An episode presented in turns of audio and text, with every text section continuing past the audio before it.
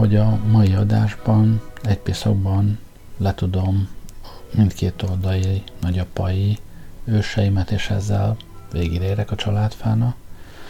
Tehetem ezt pedig azért, mert a, az anyai nagyapám és annak a, a családja a, egészen más volt, mint a, az eddigi összes rokonom, meg akikről még szó lesz. Tehát ez a család Noszlopon élt, mint paraszgazda. Igaz, hogy lehet, hogy volt valami nemesi vonal benne, mert egy anyakönyvben láttam ilyet, hogy nemes Csizmadia Dániel, de hát ilyen nagyon szegről végről kis nemesek lehette.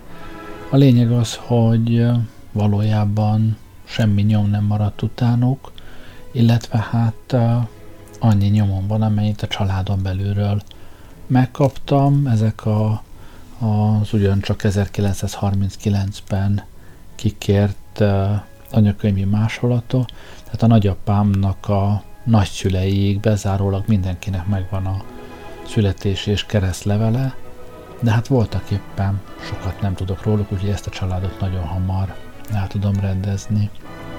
Nagyapám kántortanító volt, református kántortanító, és emellett nótaszerző, magyar nótákat szerzett, felismerült bennem, hogy beteszek ide illusztrációnak egy, egy szerzeményét. Egyébként uh, népszerű közkedvelt nótaszerző volt, de hát aztán úgy gondoltam, hogy Mendelssohnhoz nagyon nem passzol, meg hát az az igazság, hogy nekem nagyon nem stílusom a, a magyar nóta. De minden esetre ö, elég szép számmal szerzett nótákat, a szerzői jogdíj hivatal penget és utána rendesen pénzeket. Más kérdés, hogy én hát okokból ezt nem fogadom el, úgyhogy mondtam a családban, hogy azt valaki vegye át, csináljanak vele, amit akarnak, de én nem tartok rá igényt. De egyébként Kántor tanító volt, iszonyat sokat dolgozott életében, eltartotta három saját gyerekét, meg befogadta a feleségének a, a testvérét, annak a gyerekét, mindenkit eltartotta. Az egyház ugye a háború után hol tudott fizetni, hol nem tudott fizetni, irgalmatlan szegények voltak. Az egy szerencséje volt, hogy a, amíg egyházi iskolában tanított, az egyház adott földet is a, a tanítóknak, hát nyilván nem nagyot, meg nem saját tulajdonba, de valami földterületet, amit művelhetett, és hát ő neki nagyon jó érzéke volt a földhöz. Bárhova kerültek, akkor az első az volt, még mielőtt kicsomagoltak volna, hogy ő fát ültetett, gyümölcsöt telepített, a kertet művelte, úgyhogy aranyá vált minden a, a keze alatt. Én őt szerencsére még személyesen is ismertem, és hát egy, egy végtelenül jó ember volt. Hát ezért aztán a magyar nótát is megbocsátom neki, egy nagyon szeretett reméltő ember volt. Uh, volt neki uh, négy testvére, két fiú, két lány, és hát uh, a szülőknek volt egy olyan 20-30 holdnyi földterülete, tehát kis gazdálkodók vagy, vagy paraszgazdák voltak, és a szokásoknak megfelelően a, ugye volt öt testvér, három fiú, két lány, a két lány nyilván férhez megy, de a három fiúval is valamit kezdeni kell, hogy a, a föld ne osztódjon, úgyhogy kettőt kitanította. Az egyikből lelkész lett, református lelkész, a másikból meg kántortanító, ő ugye az én nagyapám, és a harmadikra marad a, a földbirtok, megvan még a családban megmaradtak azok a hagyatéki tárgyalási jegyzőkönyvek, meg nyilatkozatok, amikben a, a testvérek lemondtak a, a Dezső nevű testvérük javára, úgyhogy egy kézben maradt a, az összes föld ott Noszlopon. Azt aztán én nem tudom, hogy a testvéreitől hogyan kártalanította, vagy hogyan nem. Minden esetre ö, így maradt egyben a, a birtok. Az egyik lány ö, aztán kikerült Amerikába, ennek is maradt némi nyoma. Uh, és nagyjából ennyi, amit erről a családról el tudok mondani, hogy ott a, az ősökkel mi volt, hogy volt, semmit nem tudok róluk, csak azt, hogy, hogy megvannak a keresztlevelek, házassággyönyökönyvek, ilyesmi, de és, és mondom, valahol valami nemes szál lehetett benne. Vannak feljegyzések, amik arról mutatnak, hogy már az 1600-as években is élt Csizmadia nevű noszlopon, de hát ezt ember ki nem tudja mutatni, hogy, hogy van-e rokonság vagy sem, főleg, hogy a Csizmad ilyen, ilyen gyakori név. Úgyhogy kis zene után majd áttérek a, a másik nagyapámra és annak a felmenőire, mert az hosszasabb történet lesz.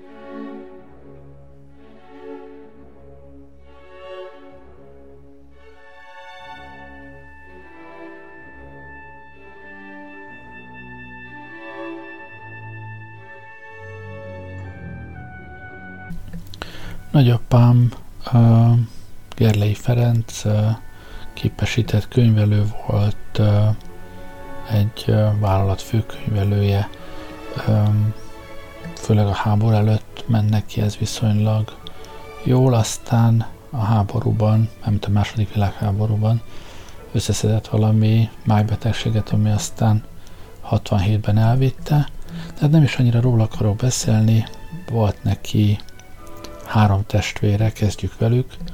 A, az egyik testvére Gerlei Lajos, um, akiről apukám csak annyit tudott, hogy, hogy fiatalon meghalt. Hát én elmondtam neki, hogy hogy is halt meg. Most nektek is olvasom. Flaubert puskával agyonlőtte magát a központi tejcsarnok vezérigazgatójának a fia. Ma éjjel fél tizenkettőkor telefonon értesítették a mentőket, hogy a központi tejcsarnok Rottenbiller utca 31 szám alatti palotájának első emeletén fekvő vezérigazgatói lakásban ifjabb Gerlei Lajos, dr. Gerlei Lajos fővárosi bizottsági tagna, a központi tejcsarnok vezérigazgatójának a fia szíván lőtte magát. Az azonnal kivonult mentők már csak a beállott halált konstatálhatták. Ifjabb Gerlei Lajos doktor már hosszabb idő óta súlyos idegbajban szenvedett, és családja előtt gyakran emlegette, hogy idegei teljesen felmondták a szolgálatot, úgyhogy végül is öngyilkosságot fog elkövetni. Családja tagjai természetesen ettől kezdve féltő gonddal őrizték ifjabb Gerlei Lajost, és jóformán pillanatig sem hagyták magára. Ma este is együtt vacsorázta a családi körben a központi tejcsarnok épületében levő vezérigazgatói lakásban, és ekkor még ifjabb Gerlei Lajoson semmi szakatlan nem lehetett észrevenni. Vacsora után Gerlei még nyugodtan elbeszélgetett szüleivel, majd elköszönt tőlük és hálószobájába ment lefeküdni. Alig telt el tíz perc, amikor erős dörrenés törte meg az esti csöndet, mire a házbeliek természetesen berohantak a fiatal Gerlei szobájába, ahol egy fotelben hanyadőlve találták ifjabb Gerlei Lajost. Félig már le volt vetkőzve, melléből patakokban dőlt a vér, és mellette feküdt a földön egy 9 mm-es Flaubert puska. Közvetlenül a fotel mellett egy kis asztalkán élesre fent borotva volt előkészítve, úgy látszik, a fiatal Gerlei számított arra, hogy a Flaubert puskával esetleg nem tudja végrehajtani tervét, és erre az esetre készítette elő a borotvát. A családtagok azonnal első segélyben részesítették ifjabb Gerlei Lajos doktort, és haladéktalanul értesítették a mentőket, azonban már minden segítség hiába való volt, és mire a száguldó mentőautó kiérkezett a Rottenbiller utcába, ifjabb Gerlei Lajos doktor kiszenvedett. Még a késői jeli órában a rendőri bizottság szállott ki a központi tejcsarnok palotájába, mely intézkedett arról, hogy a holttestet a törvényszéki Bonston intézetbe szállítsák. Na most ennek a hitelessége az nem tudom mennyire erős, mert egy másik újságban ugyanaz nap azt írták, hogy nem olvasom az egész cikket, mert ez nagyon hosszasan írja, de ezt például ezt írja. Szülei péntek este fél hatkor eltávoztak hazúról. A fiú ekkor egyedül maradt oda-haza. Hét óra tájban jött hozzá egy barátja, akit szívesen üdvözölt, leültetett maga mellé az asztalhoz, de barátja kérdéseire nem válaszolt. Lehorgasztott fővel búskomorán nézett maga elé. Barátjának nem tűnt fel a dolog, mert gyakori látogatásai során is hozzászokott Gerleinek hasonló viselkedéséhez. De amidő minden kísérlet, hogy felvidítsa hiába valónak bizonyult, eltávozott. Este fél kilenc órakor a szobalány vacsorát akart tálalni a fiatal Gerléne, amikor szobája felé haladt, a biliárd szobában egy fotelben viasz sárga arccal találta. Közelebb ment hozzá, és megdöbbenve vette észre, hogy ifjabb Gerlei Lajos mellé hatalmas vérfolt van, lába mellett fekszik az a Flaubert puska, amelyel szíven lőtte magát. És így tovább, és így tovább. Hát a, részletek jelentős mértékben eltérne, de lényegen nem változtat, hogy, hogy nagyapámnak ez a testvére, ez bizony öngyilkos lett, amit mondom, édesapám nem is tudott még, amíg ezeket az újságcikkeket meg nem mutattam neki. A másik testvér, egy bizonyos Gerlei Károly Gedeon, ő a kenyérgyár igazgatója volt, a tejcsarnok vállalat kenyérgyárának az igazgatója volt a háború előtt, a háború után aztán, aztán kitelepítették a családot, meg is vannak a kitelepítésről az iratai, és erről papírom nincsen, de én emlékszem gyerekkoromból, hogy ő valami fajta sportudósító volt, aki, aki kijárt vidéki foci meccsekre, és kétsoros tudósításokat adott le a meccsekről, ilyesmit nagyjából, hogy Zalaegerszeg Máté Szalka 2-0, 47 néző. Tehát nagyjából ilyen, ilyen nagyságrendű tudósításokat adott.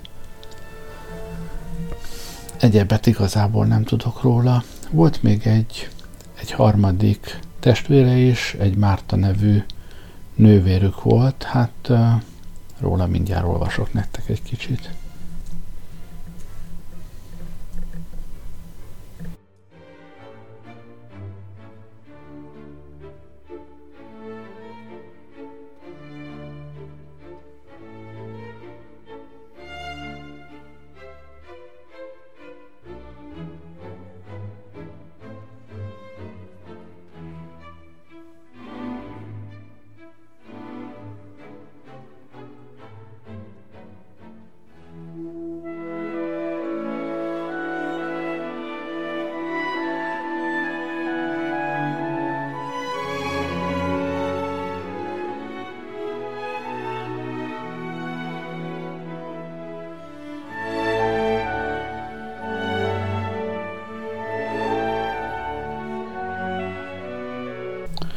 Nagyapám nővére egy bizonyos Gerlei Márta elképesztő figura lehetett. Találtam legalább három házasságáról hirdetést, nyilván minden alkalommal egyre kisebb hírt adtak az újságokról. Az első házasság még szép nagy cikk volt, aztán már csak ilyen kis mínuszos híre. A, ezen kívül még legalább egy eljegyzéséről találtam hírt, tehát legalább három férje volt, és mind a háromtól el is vált. Most két házasságából, hát már a vállás környékéről egy-egy cikkből olvasok, nem az egész cikket, mert ezek is jó hosszúak, de valamicskét. A múlt év nyarán kötött házasságot Fantó Pál, a Magyar Általános Hitelbank tisztviselője Gerlei Mártával, Gerlei Lajosnak az általános központi tejcsarnok vezérigazgatójának leányával. A házasodó felek már nem voltak egészen fiatalok, Gerlei Márta a házasságkötéskor 32 éves volt, a férj pedig 37. életévet is betöltötte. A budapesti úri társaságban annak idején nagy feltűnés keltett a házasságkötés, mert mindenki tudta, hogy Gerlei Lajosnak nem csak hatalmas vagyona van, hanem tekintélyes jövedelemmel is rendelkezik. Úgyhogy általános volt a vélemény, hogy a fiatal ember, akinek mindössze 400 pengő fizetése volt a banknál, úgynevezett kitűnő partit csinált. annál nagyobb meglepetés keltett a hír, hogy pár hónapnyi házas élet után a múlt év novemberében Fantó Pál elköltözött a szépen berendezett aréna úti lakásból, és azóta feleségétől külön váltania. A különélés első napjában megindultak a béketárgyalások a házas felek családjai között, ezek azonban nem végződtek eredménnyel, úgyhogy az ügy a bíróság elé került.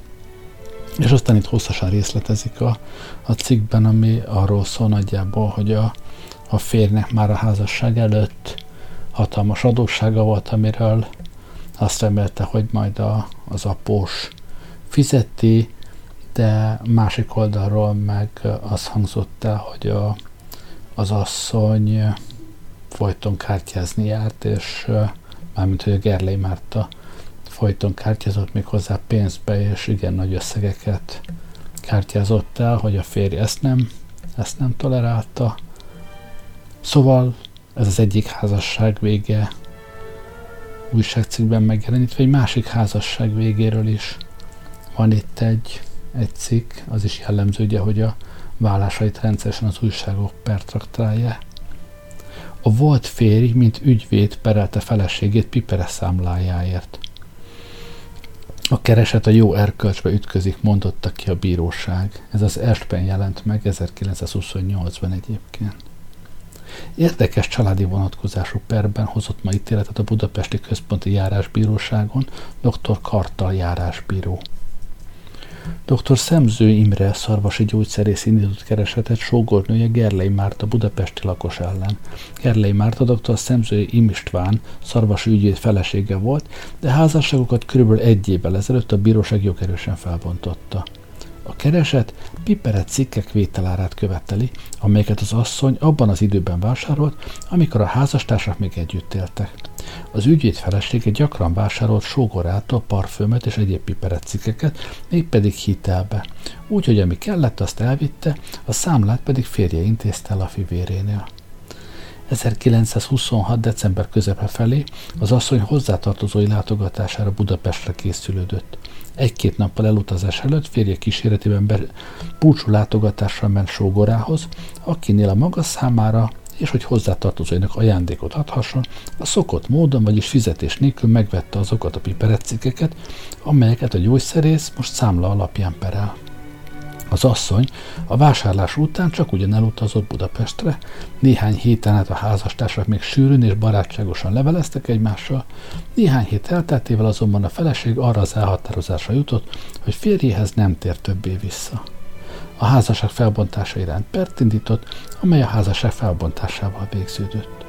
Vagyonjogi igényeket a bontóperben a felek nem támasztotta, most pedig a volt sógor megbízásából ügyvédje, a volt férj a vásárolt cikkek vételárának megfizetése iránt keresetet indított Gerlei Márta ellen.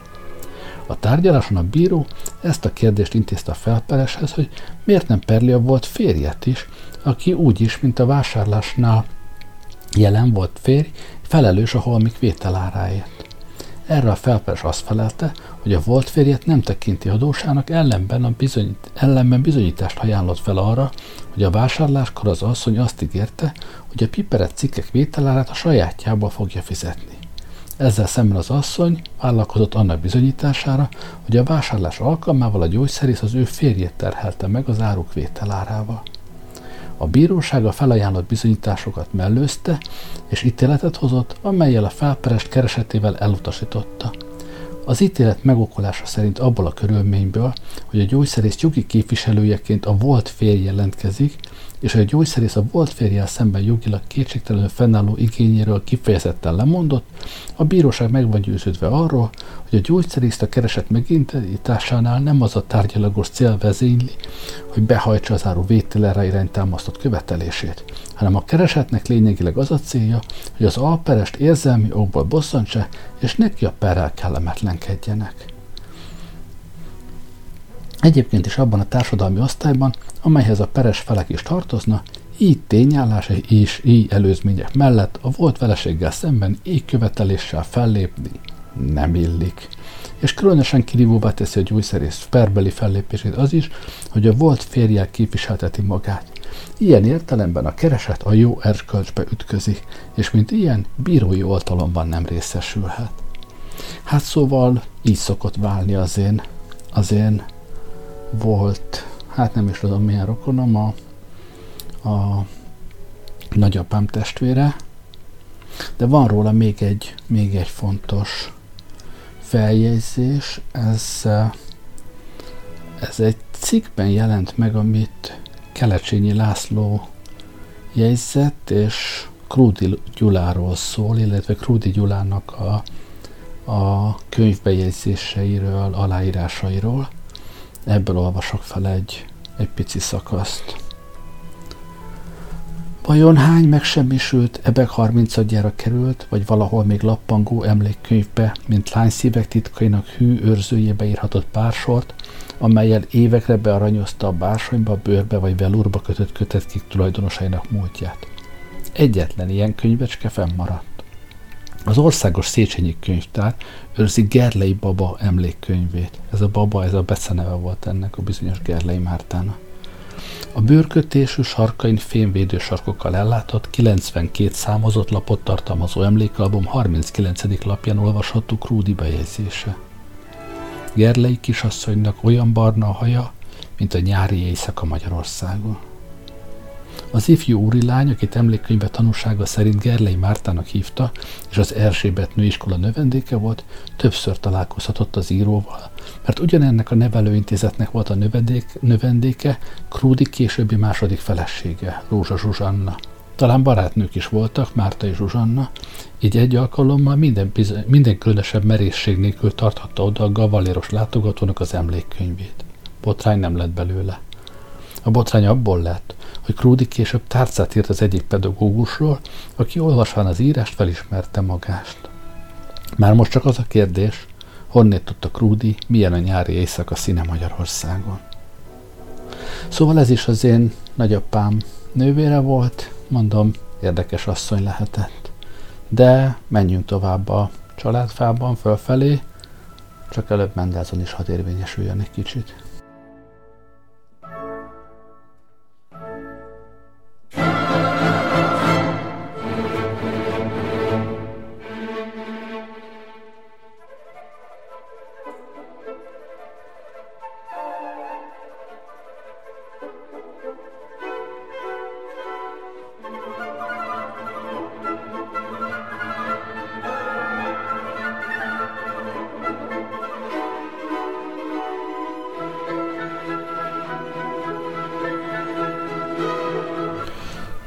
Nézzük tehát apai, nagyapai dédapámat, Gerlei Lajost, akiről ugye már kiderült, hogy ő egy igencsak vagyonos ember volt a, a budapesti tejcsarnok vállalatnak a vezérigazgatója, de hát nézzük, hogy honnan indult. Egy időrendben fogok olvasni cikkeket róla, az első 1896-ból van még. Texasi sajtópör. Érdekes ügyet fog tárgyalni hétfőn a budapesti el sajtóbíróság. Kertész József kőbányai háztulajdonos és Meduna Géza a fővárosi hivatalnok Gerlei Lajos magánhivatalnokot megsértették.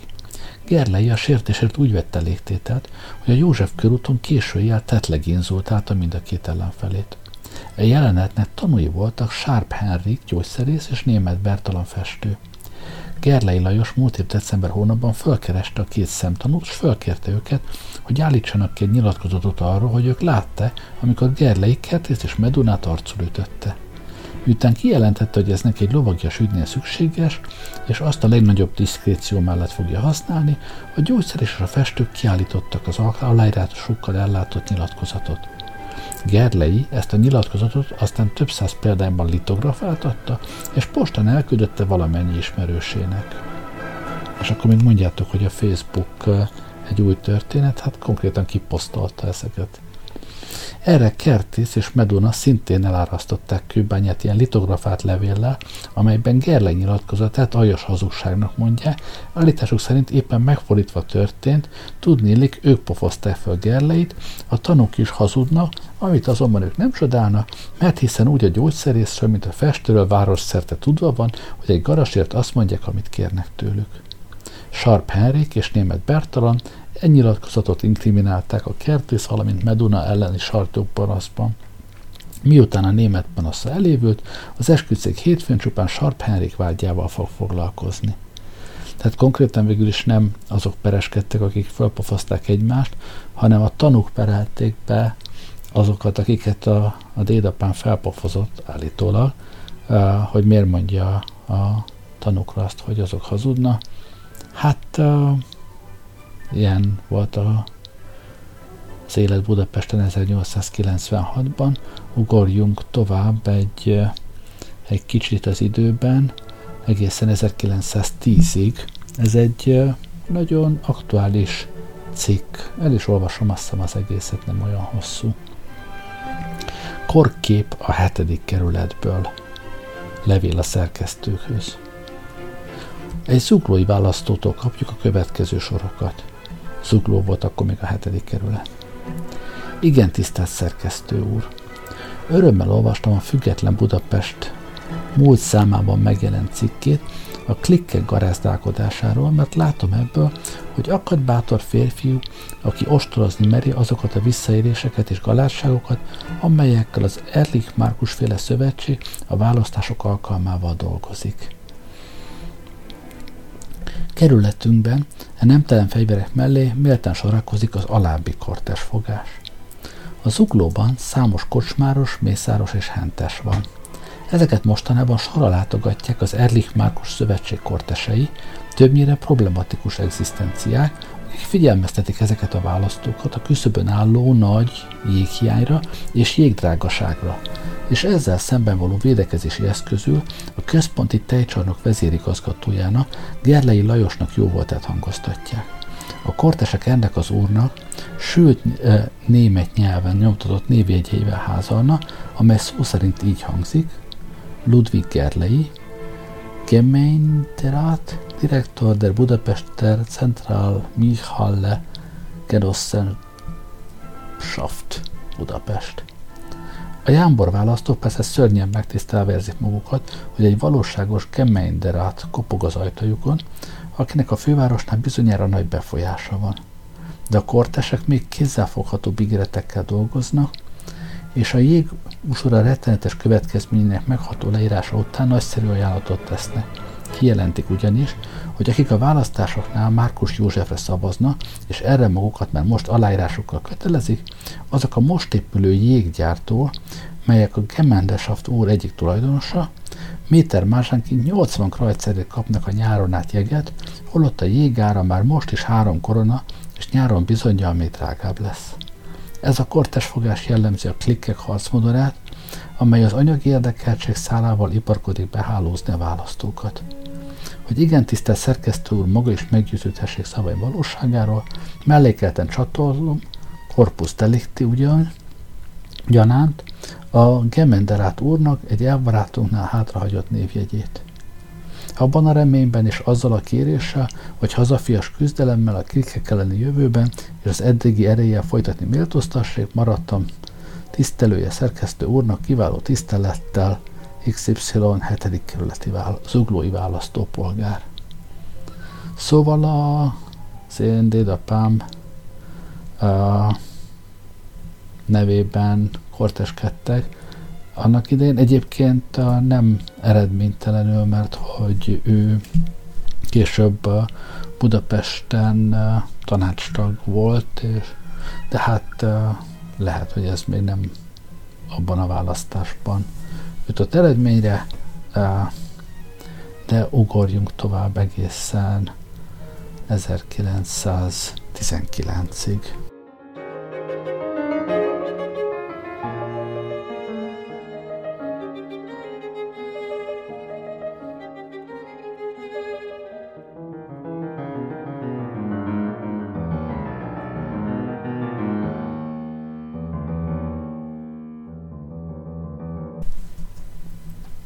Cégvezetőnő a központi tejcsarnoknál. A központi tejcsarnok részvénytársulat Rottenbiller utcai hivatala egyik hivatal szobájának ajtaján néhány nap óta kis táblácska van kiszögezve, Csillag Lenke cégvezető.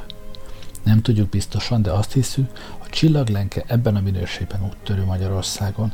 Ő az első részvénytársulati cégvezetőnő. Meg kell azonban állapítanunk, hogy érdemei minősítették erre a hivat, komoly hivatali tisztségre. A részvénytársulatnál Gerlei Lajos vezérigazgatónak évek során keresztül kiválóan bevált első munkatársa, titkára volt. A társulat szolgálatában azonban a legértékesebb működését a proletár diktatúra alatt fejtette ki. Az átkos emlékű kommun első napjaiban a központi tejcsarnoknál is megalakult a munkástanács, és az üzemhez termelő biztos neveztek ki. A régi vezető embereket, köztük Gerlei Lajos vezérigazgatót is elmozdították helyeikről, csak Csillag Lenke maradt megállásában és ennek a kiválóan eszes, ügyes hölgynek köszönhető, hogy a társulatnál szélsőséges intézkedések nem történtek, minden a régi kipróbált módon bonyolódott le, és a központi tejcsarnokot nagyobb károsodás nem érte. Mindez csillaglenke ügyességét dicséri, de van egyéb érdeme is. Gerlei Lajos vezérigazgató a túszok listájára került, és egyik éjszaka elhurcolták a Lenin fiúk. Na erről van egy külön kötet egyébként, hogy hogy volt az, amikor különböző cégvezetőket, meg nagy birtokosokat letartóztattak a tanácsköztársaság idején, de mindegy, menjünk tovább. Alig, hogy tudomására jutott ez Csillag Lenkéne, rögtön akcióba lépett. A tejcsarnoknak több száz kocsisa, kihordója, pénzbeszedő és egyéb munkása van. Csillag Lenke a munkás tanács után összehívatta az alkalmazottakat, és határozatilag kimondatta velük, hogy követelik az emberséges vezérigazgató szabadlábra helyezését. A határozat értelmében nagyobb küldöttségben jelent meg Korvin Ottónál, és sikerült Gerlei vezérigazgatót kilenc napi fogvatartás után kiszabadítaniuk. A részvénytársulat igazgatósága tehát csak bokros érdemeit ismert el Csillaglenkének, amikor őt vezető pozícióba helyezte, és cégvezetőnek kinevezte. Szóval a dédapám kilenc nap után szabadult, mások jóval hosszasabban voltak bent a, a tanácsköztársaság idején a börtönben. Ez is egy izgalmas történet, írt erre valaki egy, egy hosszú vaskos tanulmányt, amiben többször is idézi a dédapámat, de hát ebbe az irányba most nem megyek el, mert rám menne az egész nap. Ugorjunk 1925-be. A tőketörvény tisztelete. Pénteki számunkban közöltük Gerlei Lajosnak a budapesti központi tejcsarnokkerti vezérigazgatójának nyilatkozatát, amelyben cáfoltam a hírünket, amely szerint a részvénytársaság kenyérgyárában a munkásokat az éjjeli munkát tiltó törvény áthágására akarták kényszeríteni. A vezérigazgató ebben a nyilatkozatban a történteket úgy tüntette fel, mintha a kifogásolt rendelkezést a vállalat egyik jelentéktelen alkalmazottja, expeditora minden felhatalmazás nélkül önhatalmulag adta volna ki. Meg kell jegyeznünk, hogy ez az expeditor úr egyik igazgatósági tagnak, Fűr pékmesternek a testvéröccse. Amikor a tejcsarnok vezérigazgatója így akar kibújni a felelősség alól, amely őt a kenyérüzemben történtekért terheli, mi válaszképpen tudomására adjuk Gerlei vezérigazgatónak azt, hogy saját fia, a kenyérüzem vezetője is tudott a dologról, mert amikor a munkások figyelmeztették, hogy nem lesz-e baj abból, ha az ellenőrök megtudják, hogy ők éjjel két órakor fognak a munkához, ezt a kijelentést tette, azzal ne törődjenek, az a mi dolgunk. Az ő igazgató úr valószínűleg azt gondolta, hogy az ellenőröket a jövőben sem engedik az üzembe, mint azt két esetben már a múltban is megtették. Tehát nem csak az expeditor, hanem a kenyérőzem vezető igazgatója is tudott a dologról. Különben a hírrel járó kellemetlenséget a gyárvezetőség csak úgy kerelheti el, ha a törvény megszerzésére nem közvetlenül, sem közvetve utasítást nem ad. Szóval nem mindig volt olyan emberséges, jó ember ez a dédpapa. Van itt még egy cikk 1932-ből. A tejrendbeletbe ütköző kihágásért feljelentették a központi tejcsarnok vezetőit. A tejrendelet alapján kihágásért felelősségre vonják mindazokat a tejvállalatokat, amelyek a rendeletben megszabott 10%-nál nagyobb jutalékot adnak a viszontelárusítóknak. Ilyen ügyben érkezett feljelentés a 6. kerületi előjáróságra is. A feljelentést a központi tejcsarnok vezérigazgatója, Gerlei Lajos, igazgatója, Fischer Jenő és cégvezetője Försner Vilmos ellen Försner László magántisztviselő adta be. A feljelentés szerint a központi tejcsarnok Nagy Istvánni Andrási úti tejkereskedőne 10%-ot meghaladó előny biztosított, ha a központi tejcsarnok tejét árusítja. Elmondja tovább a feljelentés, hogy a központi tejcsarnoknak bíróilag megállapított követelése volt Nagy Istvánnéval szemben, és azt ajánlott az asszonynak, hogyha egy éven át nála szerzi be a tejszükségletét, lemond a követeléséről. Ez szerint tehát a megszabott 10% jutalékon felül még más előnyt is biztosított nagynéna, aki meg is kötötte a megállapodást. Az ügyben ma volt a tárgyalás, Molnár Nándor először Gerlei vezérigazgatót hallgatta ki, Gerlei az egyességi dologról semmit se tud, ha valaki sérelmet követett el, azt a jogtanácsos tette. Engedjék, megmondotta a vezérigazgató, hogy 30 éves közéleti működésem után egy kérdést tehessek fel. Micsoda etika az, hogy egy feljelentés alapján felelősségre vonjana, amikor semmi közöm ahhoz, hogy az ügyvéd urak mit csinálnak, miképp állapodnak meg egymással. Méltós tassék rendre utasítani, kiáltott közbe a feljelentő ügyvédje. A feljelentés közérdekből történt. Szép kis közérdek felelte Gerlei. A bíróság elrendelte Lánci Félix ügyvédjének, a központi tejcsarnok ügyészének kihallgatását. Gerlei vezérigazgatót azzal a megkészítéssel bocsátott el, hogy még akkor se bűnös ebben az ügyben, ha Lánci Félix ügyésznek utasítást adott volna az egyesség megkötésére, mert a jogszabályokat elsősorban a jogtanácsosnak kell ismernie.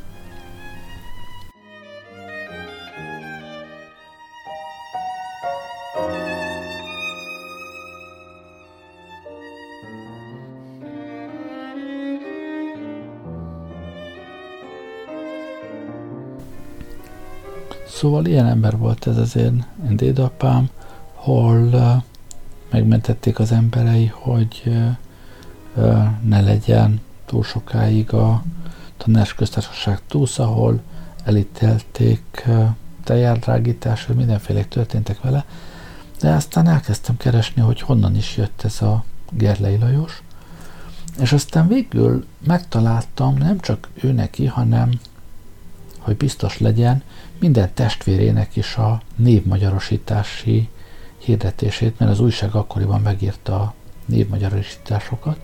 Tehát itt van előttem egy cikk, ar- arról szól, Grün Lajos, szarvasi illetőségű budapesti Lajos vezeték nevének Gerleire kért átváltoztatása a folyóévi akármilyen számú belügyminiszteri rendelettel megengedtetett.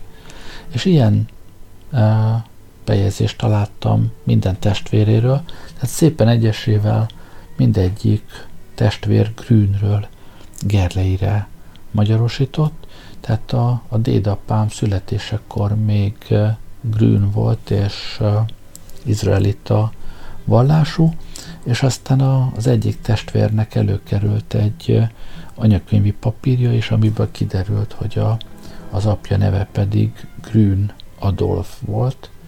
Ennél tovább aztán nem jutottam ebben a, a családfában, de ez is egy olyan meglepetés volt, amiről a, az apukám sem tudott, hogy Grünről magyarosítottunk mi Gerleire valamikor még a, a 19. század legvégén.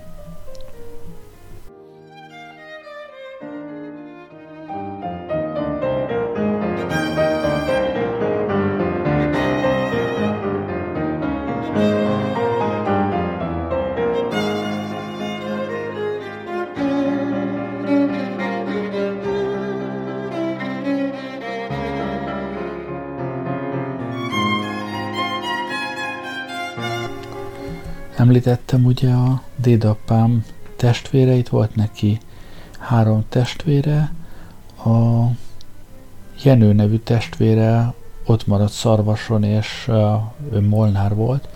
A fia egyébként Ferenc néven egy meglehetősen híres sebészorvos volt, a Nyíregyházi kórháznak a könyvtára róla volt elnevezve jó ideig. A másik testvér, Gerlei Endre, ő a jéggyárnak volt az igazgatója, annak a jéggyárnak, amit ugye a zuglói kortes történetben is említette. A harmadik fiú testvér pedig Gerlei Ödön egy ügyvéd volt, és hát a, a dédapám Gerlei Lajos pedig a tejcsarnok vállalatnak volt a, a vezérigazgatója, az egyik fiát benyomta a tejcsarnok kenyérgyárának a, az igazgatói pozíciójába, a másik fia az főkönyvelő volt a vállalatnál, szóval Szóval izgalmas egy család volt, de most beszéljünk egy kicsit a, a dédapám feleségéről.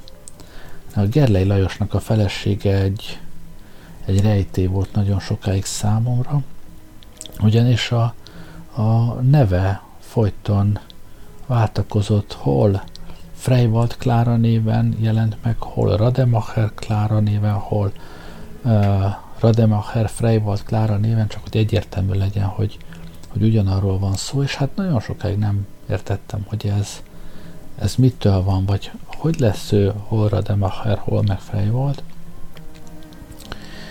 Uh, és különböző cikkekben ő, ő együtt bukkant föl ezzel a Rademacher Károlyjal, aki az ő édesapja volt, illetve Rademacher Károlynéval, aki nyilván a, gondoltam, hogy az anyja, és előkerült, hogy ennek a Rademacher Károlynak volt hat lánya, és a hat lányból öt mindig Rademacher néven játszott, csak, csak ez az egy volt, amelyik, amelyik ezzel a Freivalddal misztifikált időről időre. A Rademacher Károly felesége pedig egy, egy Polák Mária nevű asszony volt, erről megvan az anyakönyvi bejegyzés, és hát itt elakadt a történet, nem tudtam, hogy tovább jutni, hogy hogy lehet ez, mint lehet ez. Meg a Rademacher Károlyról se tudtam, hogy hogy, hogy találja külsőket, nem találtam sehol semmit. Egészen addig, amíg aztán elő nem került a, a Rademacher Klárának a, a az egyik anyagkönyvi kivonata, amelyben oda van írva, hogy az ő apját pedig eh, Freyva Gyula Oszkárnak nevezték.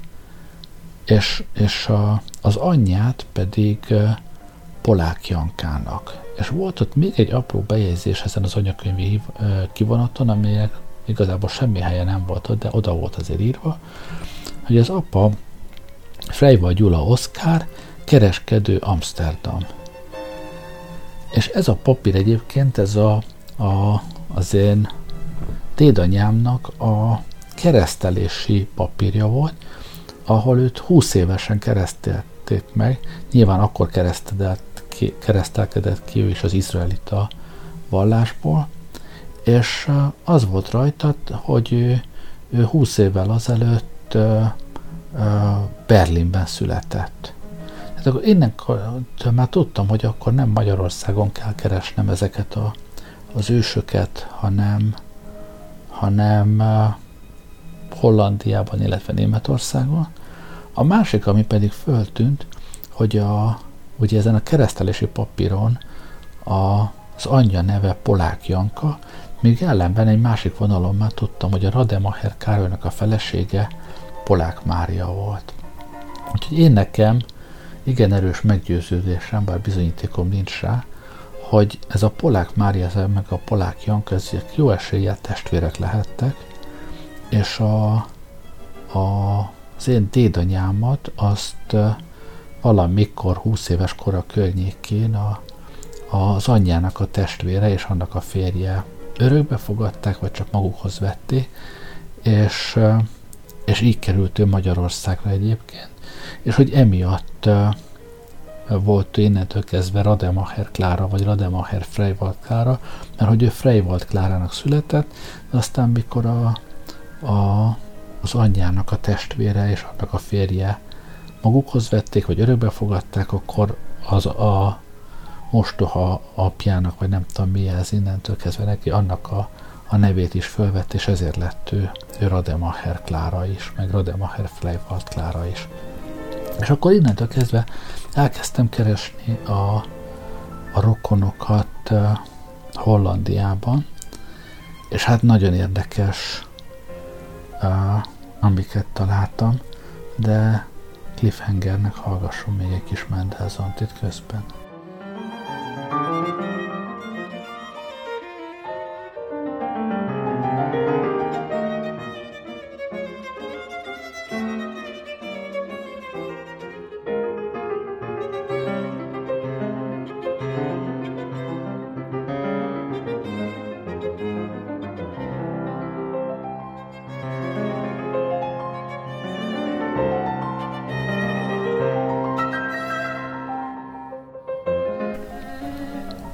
Amit találtam, és hát lehet, hogy bíróság ezt nem fogadná bizonyítékna, főleg nem gyilkosság ügyben, de én azt gondolom, hogy annyi egyezés mutatkozik, hogy szinte kizárt, hogy, hogy ne legyen igaz. Ez a Freyva Gyula Oszkár, aki így van ráírva a, a tédanyám keresztlevelére, hogy apja neve Freyva Gyula Oszkár. Ez eredetileg Amsterdamban, ahol ő, ő mint kereskedő működött, ott Julius Orse Freyvaldként szerepelt, ahol az Orse Freyvald az, az családnév. Tehát a Freyvald Gyula Oszkár az egy, hát én nem is tudom, hogy fordítási hiba, vagy minek minősül. Tehát a, a Julius az oké, okay, hogy az Gyula, de az Orse Freyvaldból hogy lett Freyvald Gyula Oszkár, ez, ez most már az anyakönyvezetőnek a, az édes titka marad.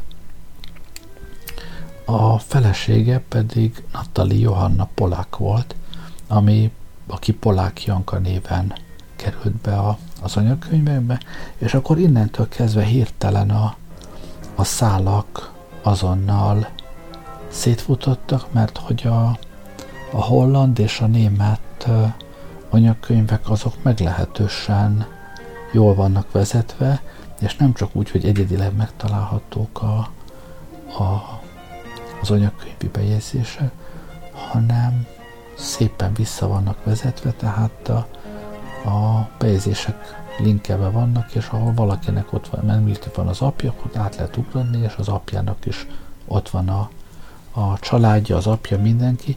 Tehát ezeken nagyon könnyen lehet fölfelé a családot bolygatni, és egy szép terebélyes zsidó család került elő, részben a, ez az Ose család, részben a, a polákok, ezek, ezek németalföldi, részben egészen nyugati Németország, hát akkor még poroszországi részben, részben hollandiai helyeken uh, bukkannak föl, illetve hát van olyan bejegyzés, egy hollandiai házassági bejegyzés, amelyik egy Németországban kötött házasságnak a, a, a hollandiai bejegyzését tartalmazza, tehát uh, ott ez a család szépen kibodolodik, és ebben aztán vannak hát a, a kántortól a borkereskedőig mindenféle népek,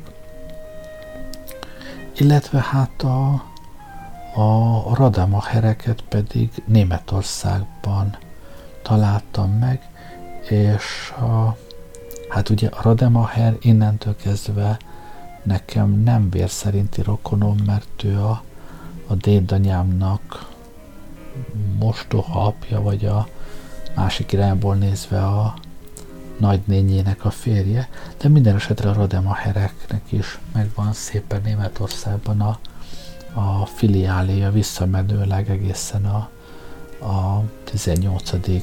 századig. Ezek, ezek evangélikusok voltak, de hát a kiterjedt német, illetve, illetve holland családi szál innentől kezdve érvényes, már ha, ha elfogadom magamnak azt, hogy ez a Freyvágy Gyula Oszkár, illetve Julius Ose Freyvald egyezés a hozzátartozó feleséggel, aki hol polák hol pedig Natali Johanna Polák, meg az összes egyéb egyezés, ami ugye ezt alátámasztja, ezekkel együtt elfogadom, hogy ez érvényes, akkor ez az én bevándorló családi vonala, ezen kívül mindenki más a történelmi Magyarországon belüli rokon, ameddig én vissza tudtam nézni.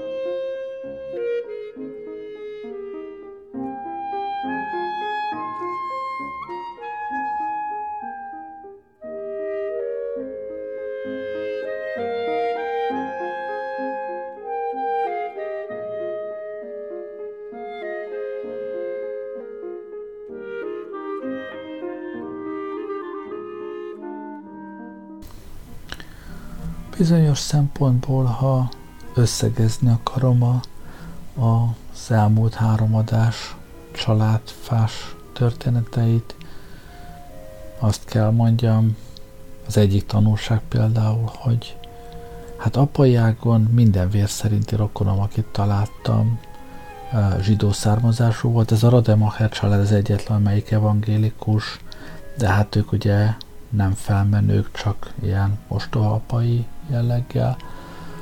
Anyai ágon a nagyanyám a, a nagyapám vonala az, az magyar paraszti család, esetleges nemes előtökkel, de az, az magyar család, ellenben a, a az anyai nagyanyám egyik ágról a Kurovszkiak felől kisnemesi család, apai ágon viszont, még ha törvénytelen is, tehát uh, házasság nem volt, de akkor is a apai ágon ő is zsidó származású azon a vonalon, ugye a strasszerek, mint zsidók, tehát azt kell mondjam, hogy uh, hát olyan 5-8 rész uh, zsidó származású vagyok, amit soha nem tudtam, nem így nevelkedtem, mert hogy mindenki, aki, aki ebben a történetben egy kicsit is számít, az, az legkésőbb a,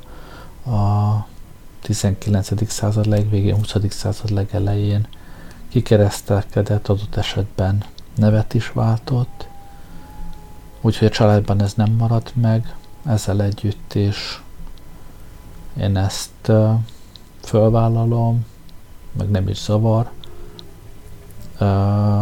Apukám is jól fogadta, hogy így vérségére ezt kellett megtudja magáról. Én azt gondolom, hogy részben nagyon jó mulatság, részben meg, meg tanulságos tud lenni, ha az ember utána néz a felmenőinek. Nem mintha jelentősége lenne igazából, mert az embert az határozza meg, amit ő csinál, vagy nem csinál, nem pedig az, hogy a, az elődei kik voltak, vagy hol voltak. Tehát ezzel együtt és a történelmet egészen más vetületbe teszi az, ha az ember a saját dédapjának a tanácsköztársaságban történt kalandjairól olvas, vagy tud meg valamiket, vagy Tisza Istvánnal kapcsolatos kalandokról. Szóval én ajánlom mindenkinek, akit érdekel, hogy nézzen utána, főleg ha még vannak élő idős rokonai, kérdezze ki őket, és, és tudja meg, hogy, hogy mi a, az ő családjának a története. Jó buli. Hát lényegében ezt akartam elmesélni nektek, a, amit az elmúlt három hétben itt elővezettem. Ha nem is a jövő héten, de valamikor még szerintem a Kovács Gyuláról fogok csinálni egy, egy külön adást. Addig is köszönöm, hogy velem voltatok ma este. Jó éjszakát kívánok, Gerlei Rádiózott.